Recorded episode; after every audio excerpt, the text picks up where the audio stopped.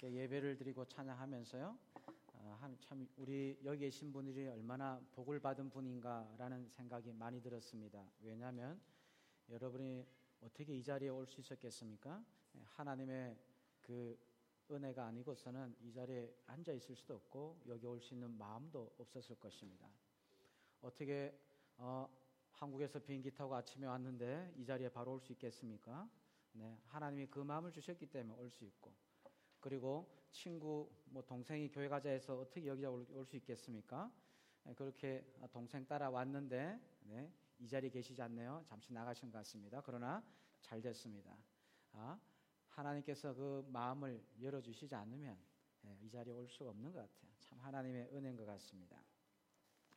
이 자신 우리 성도님들 사랑하고 축복하면서 하나님이 항상 함께 계신 은혜가 넘쳐날 수 있기를 소망합니다.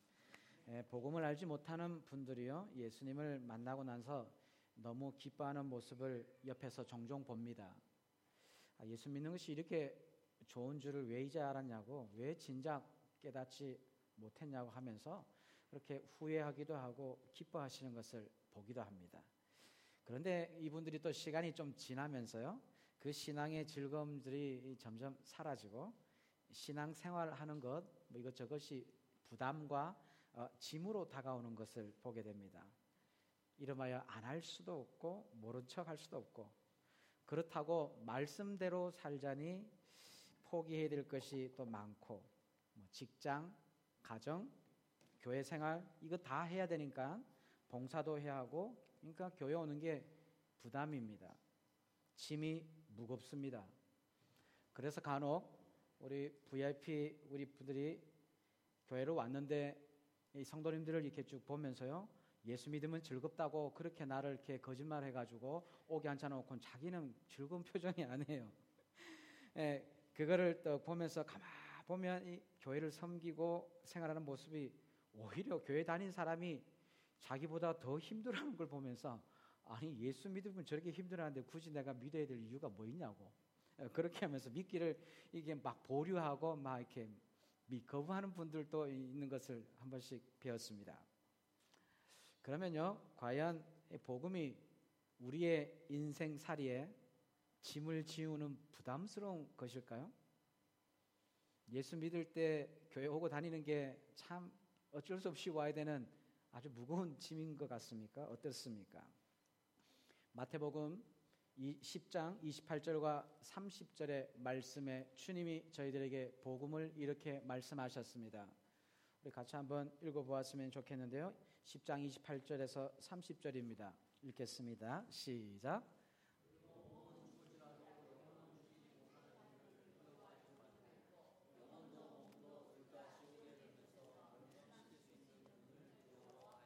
네, 제가 갑자기 당황스러웠습니다. 제가 잘못 보내드린 것 같기도 한데.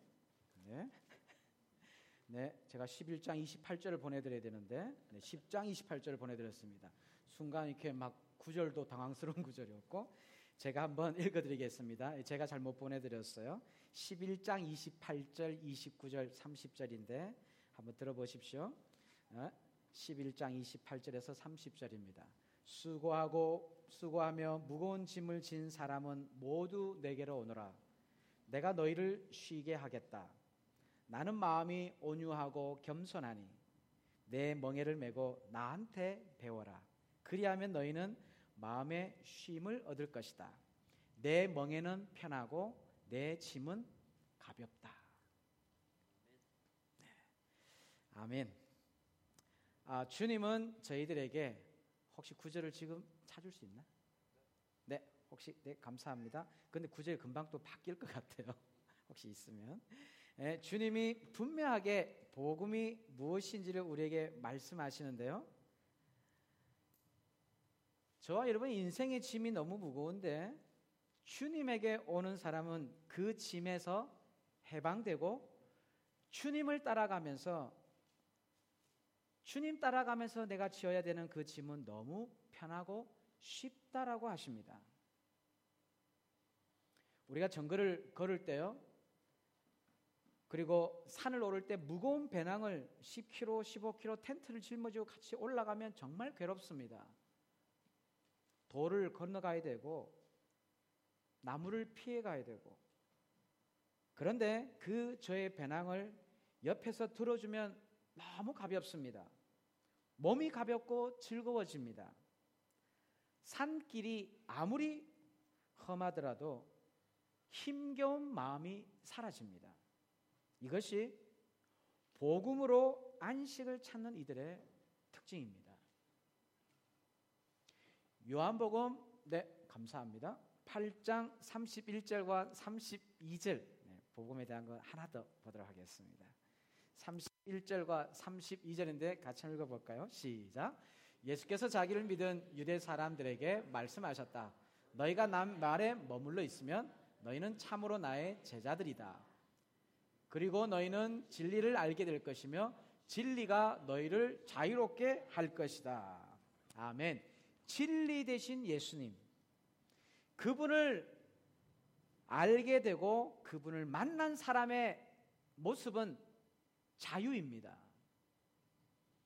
아이들 픽업하러 학교에 가면요. 엄마들 엄마들의 소리는 막 짹짹짹 소리가 더 큽니다. 새 소리보다. 자녀 걱정, 세상 걱정, 이런저런 볼멘 소리로 가득 차 있습니다. 작은 일 하나 터져도 마음이 불안불안합니다. 거기에 매여 가지고 터진 일에 아무것도 못 합니다. 일이 좀 풀리면 언제 그랬난 듯이 또 멀쩡하다가 다시 일 터지면 산이 중리하면서 난립니다. 자유가 없습니다. 세상에 끌려다니는 모습에 평강이 없습니다. 그런데 예수님을 믿는 성도님들 중에서도 그들과 차이가 없고 구분이 안 되는 분 그것이 간혹 보여집니다. 이럴 때 어떻게 해석해야 됩니까? 예수 믿는데 저 자유 준다 하고 짐이 가볍다 했는데 이분 예수 믿으면 지금 자유가 있고 가벼워야 되는데 예수 안 믿는 사람은 더 걱정하고 있어요. 예수 안 믿는 사람이 괜찮아, 괜찮아, 아, 될 거야. 뭐 이렇게 하고 제가 헷갈렸어요. 네가 믿는 그 있잖아, 그 기도해. 제가 반대로 들었어요. 너무 놀랐습니다. 이런 상황을 어떻게 해석해야 되는지 상당히 혼돈스러울 때가 있습니다. 예수님을 믿는 것이나 안 믿는 것이나 차이가 없다면 굳이 믿을 필요가 있을까 생각됩니다. 그러나 저희들이 한 가지 놓치고 있는 것이 있는데요. 주님은 마태복음 11장 28절에 누구에게로 오너라 그럽니까? 내게로 오너라. 누구한테서 배워라? 나한테서 배우라고. 다른 곳이 아니라 내게로 오라고 하십니다. 나에게, 예수님에게로.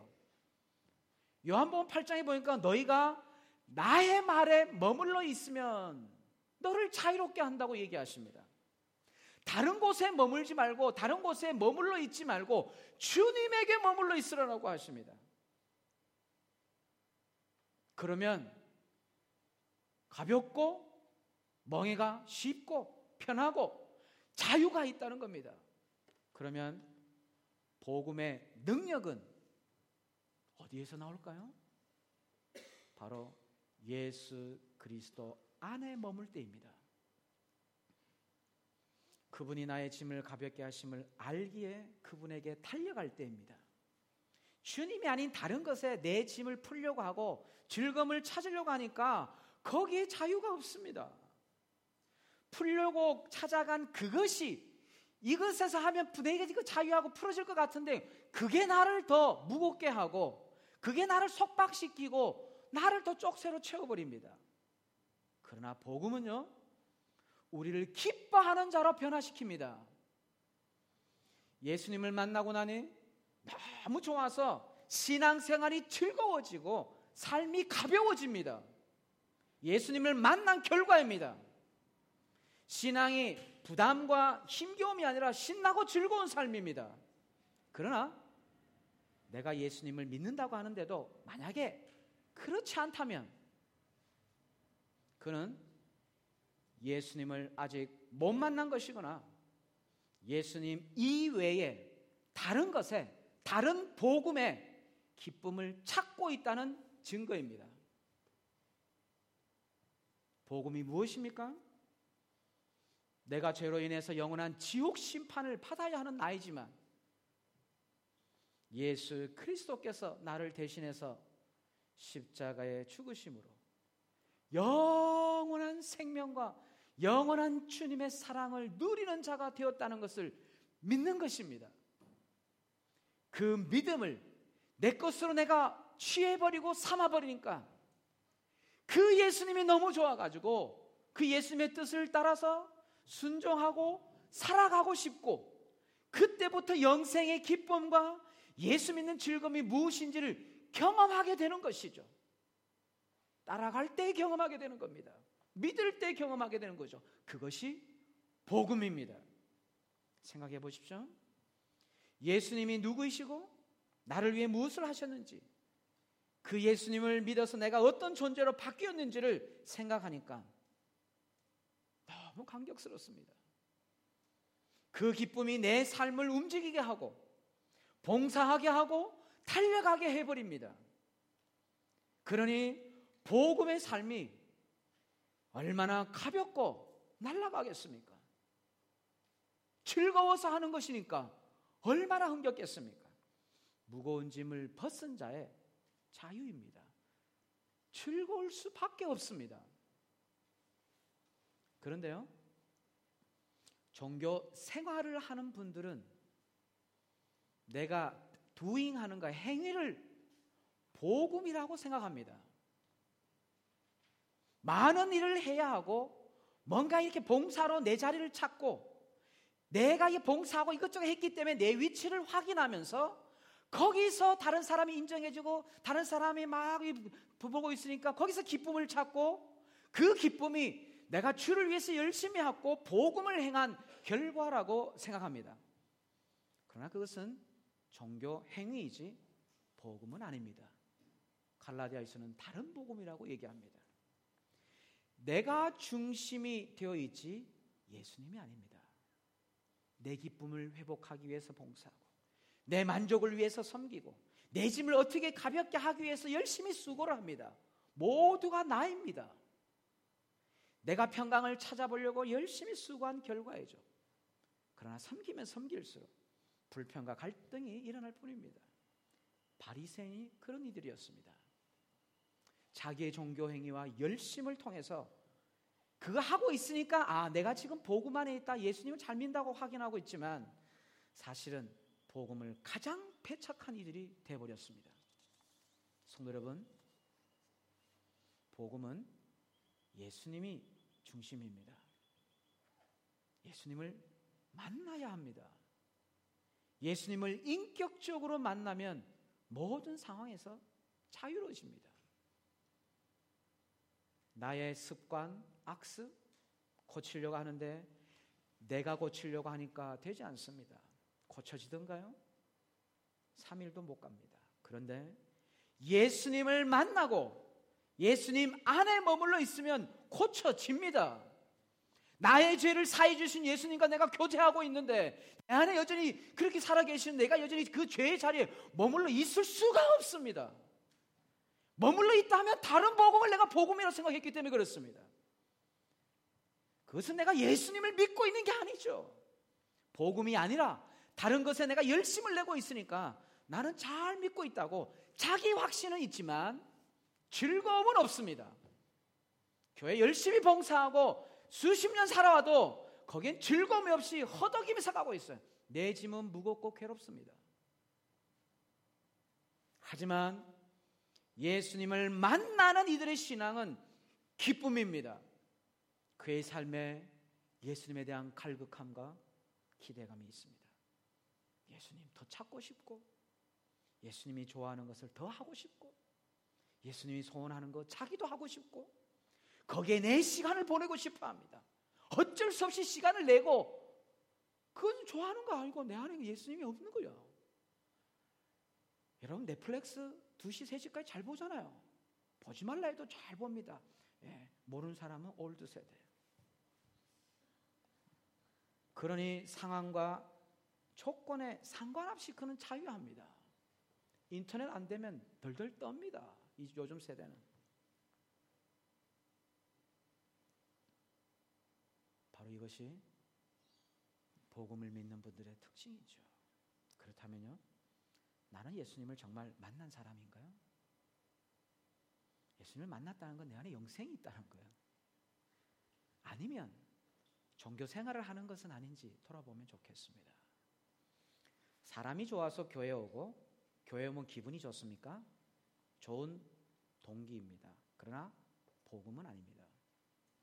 내 자녀에게 도움이 되고 내 아이가 좋아서 교회 오십니까? 복음을 접할 수 있는 좋은 기회입니다. 그러나 복음은 아닙니다. 내 마음의 평강을 얻고 문제 해결을 얻고 싶어서 이곳에 오셨습니까? 잘 오셨습니다.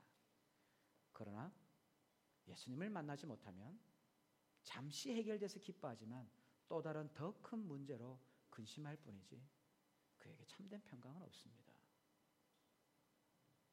예수님을 만나야 평강을 얻습니다. 바라기는요.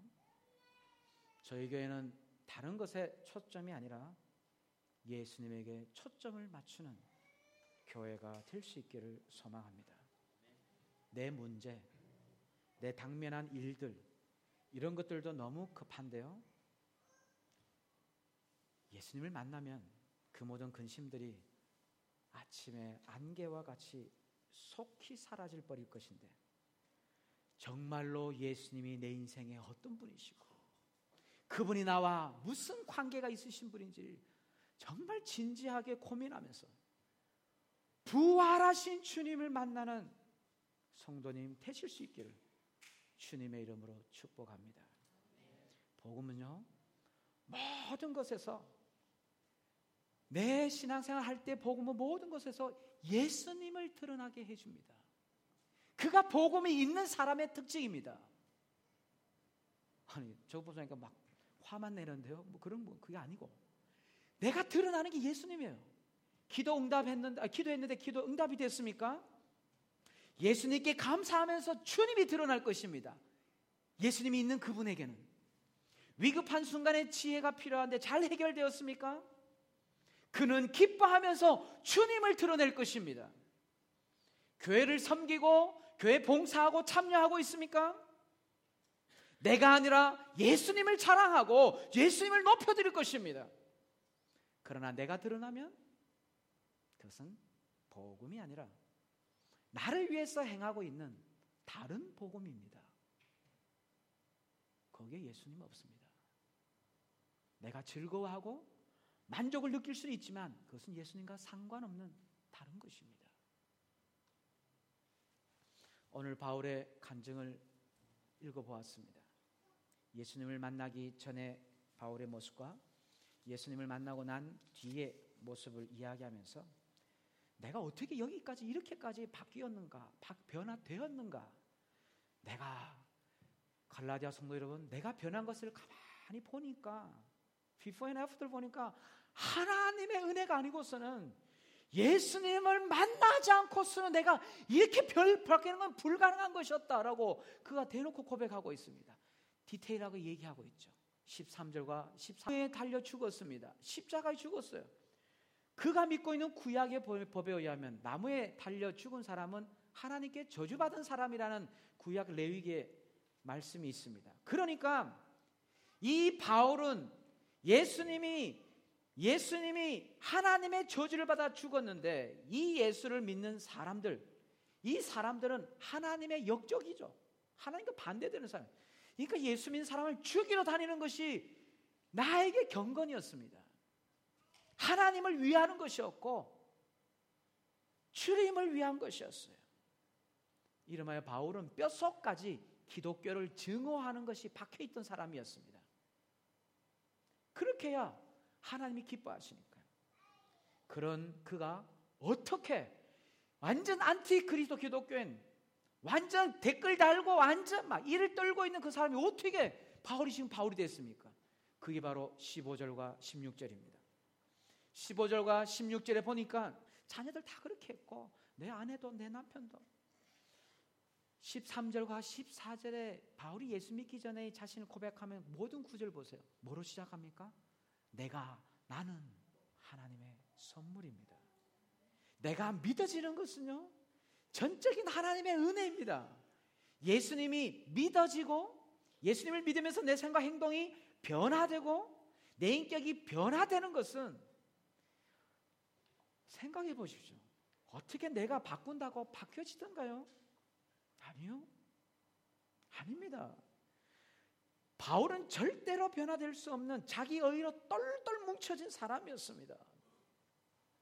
그러나 그가 부활하신 예수님, 그가 핍박하던 예수님을 인격적으로 만나고 난 뒤로는 그의 삶이 완전히 바뀌어 버렸습니다.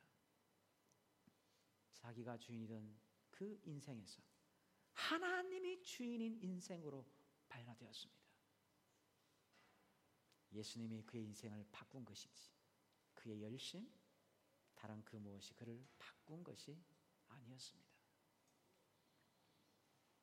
그렇다면요, 내가 정말 그 예수님을 만난 사람인지 아닌지를 어떻게 확인해 볼게 볼 수 있겠습니까?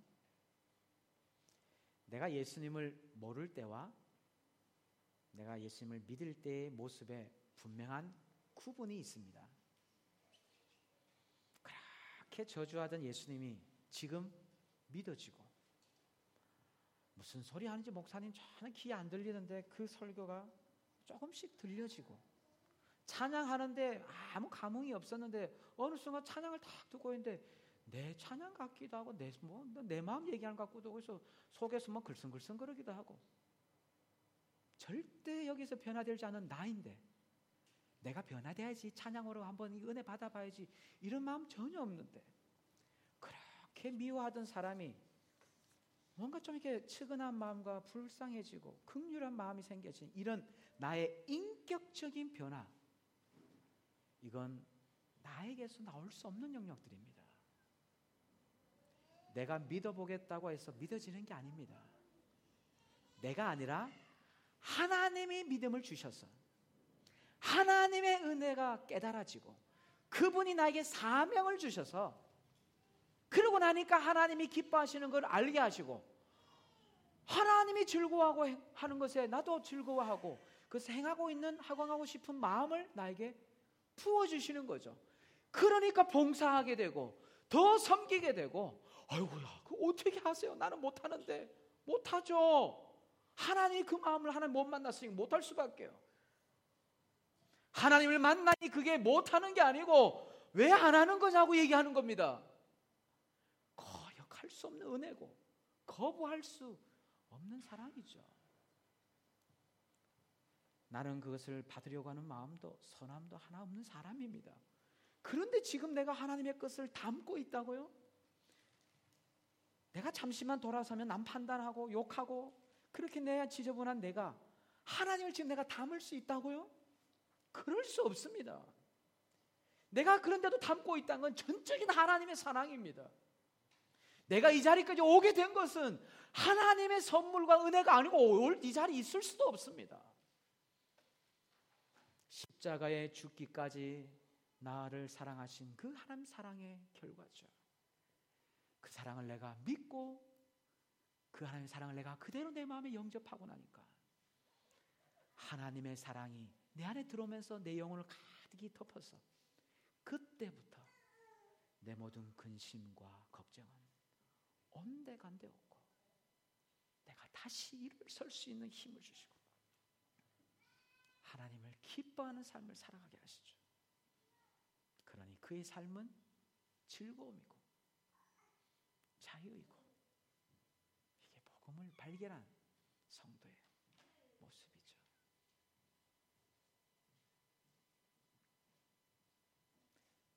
예수님을 만난 성도의 마지막 또 하나의 반응이 있습니다. 그게 무엇입니까?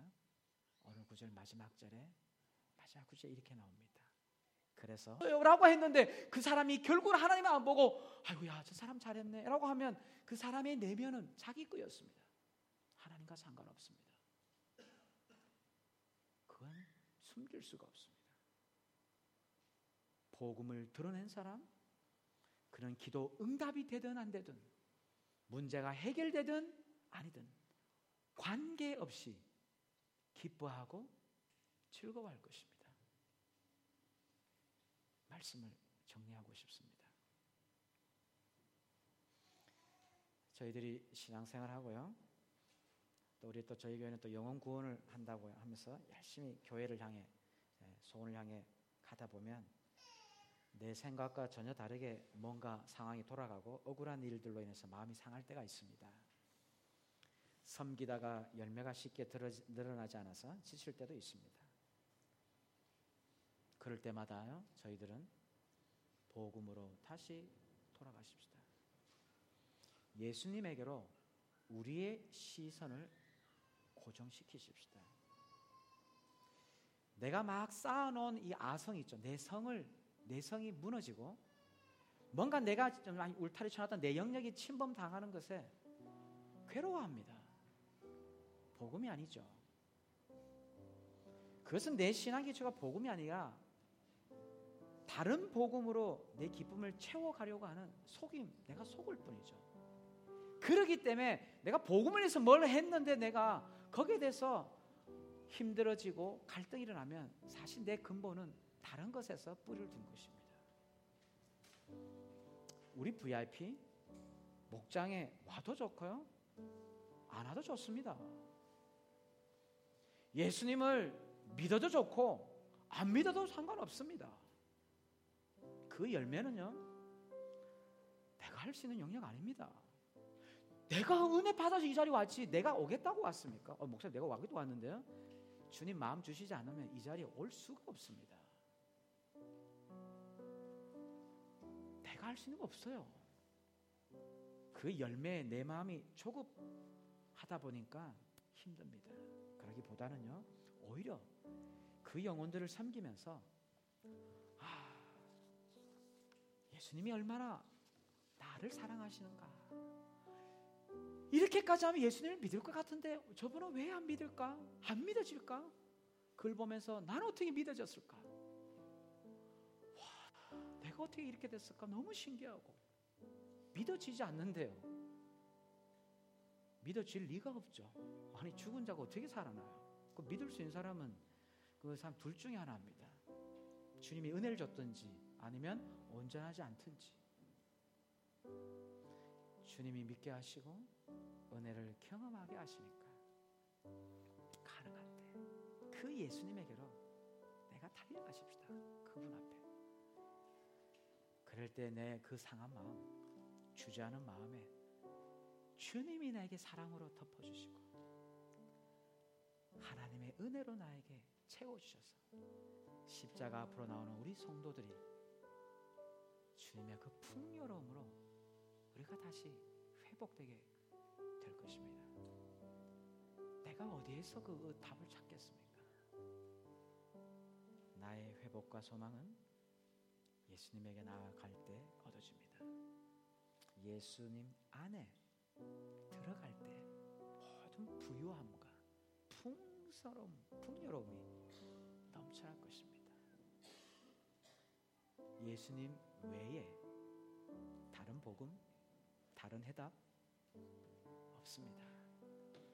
빨리 오는 게 지혜입니다. 주님이 해결해 주시면 하나 더 하겠습니다. 주님은 가지 않습니다. 주님께로 내가 갔을 때, 주님 왜 없다고 할 때, 그때부터 복음의 능력은 내 삶에 시작되는 것이죠. 부활하신 예수님 에베소서 1장 3절과 7절 읽고 말씀을 마쳤으면 좋겠습니다. 에베소서 1장 3절에서 7절까지 말씀을 준비하다가 이 구절이 생각이 났습니다. 1장 3절 7절까지인데 그 말씀 한번 쭉 한번 생각하면서 천천히 한번 읽어 보았으면 좋겠습니다. 같이 읽어 볼까요? 시작. 우리 주 예수 그리스도의 아버지이신 하나님을 찬양합시다. 하나님께서는 그리스도 안에서 하늘에 속한 온갖 신령한 복을 우리에게 주셨습니다. 하나님은 세상 창조 전에 그리스도 안에서 우리를 택하시고 사랑해 주셔서 하나님 앞에서 거룩하고 흠이 없는 사람이 되게 하셨습니다. 하나님은 하나님의 기뻐하시는 뜻을 따라 예수 그리스도를 통하여 우리를 한 삼으시기로 예정하신 것입니다. 그래서 하나님이 하나님의 사랑하시는 아들 안에서 우리에게 거저 주신 하나님의 영광스러운 은혜를 찬미하게 하셨습니다. 우리는 이 아들 안에서 하나님의 풍성한 은혜를 따라 그의 피로 구속 곧 죄 용서를 받게 되었습니다. 아멘. 영원한 진노의 심판에서 죄 용서함을 받은 이 자리에 계신 저와 여러분들이야말로 진정한 행복자요. 모든 것을 가진 이들입니다. 여러분 너무 부럽습니다. 말씀을 기억하면서 우리 성찬의 자리로 나아갔으면 좋겠습니다. 보혈을 지나 어쩔 줄 몰라 했는데 좀 시간이 지나다 보니까 다른 사람의 소리, 다른 사람의 모습 이렇게 또 해야 되나 플러스 알파를 더 넣어야 되나 이런 것 때문에 내 안에 있던 예수 그리스도만 안에서 답을 찾으려 했던 내 마음에 이것저것 군더더기 더 붙여서 복음의 능력이 사라지고 복음의 날개에 물이 흠뻑 젖어서 날지 못하고 능력 없는 것처럼 그래서 예수 믿는데 더 짐이 많고 멍해가 많고 그래서 더 예수 믿어야 되냐? 아니면 다른 데 가야 되냐? 저거 해야 되냐? 말아야 되냐 그거 다 아니고 내가 예수를 떠나서 그렇게 된 것인데 내가 다시 한 번 더 주님 앞에 초점을 맞추고 주님 앞에서 해답을 찾고 하나님이 나를 어떻게 하셨는지 하나님이 나를 어떻게 행해 주셨고 나를 변화시킨 나에게 어떻게 주님이 나에게 말씀하시는지를 귀를 기울이면서 거기에서 회복되고 기뻐하고 즐거워지고 그런 나를 또 이방인들을 구원하라고 우리에게 영혼 구원의 사명을 주시니 기쁨으로 어디든지 달려가 버리는 그런 우리 모든 성도가 될 수 있도록 성령 하나님 이 시간에 가득히 주의 은혜로 덮어주세요. 그렇게 하실 하나님을 너무 기대합니다. 주님이 최고입니다. 주님 외에 우리가 답을 얻을 게 없음을 고백합니다. 이제는 우리 주 예수 그리스도의 은혜와 하나님의 사랑하심과 성령의 교통하심이 다시 한번 예수님 외에 답이 없다고 고백하면서 십자가 앞으로 달려오는 사랑하는 성도들 머리머리 위에 그리고 예수를 믿고 싶으나 내 마음이 주저되면서 고민하지만 그에게 다시 더 사랑 부으셔서 주께로 나오기를 인도하실 그 사랑하는 우리 흩어져 있는 성도들 머리 머리 위에 우리 이 자리는 없지만 주의 백성들 머리 위에 이제부터 항상 함께 있을지어다. 아멘.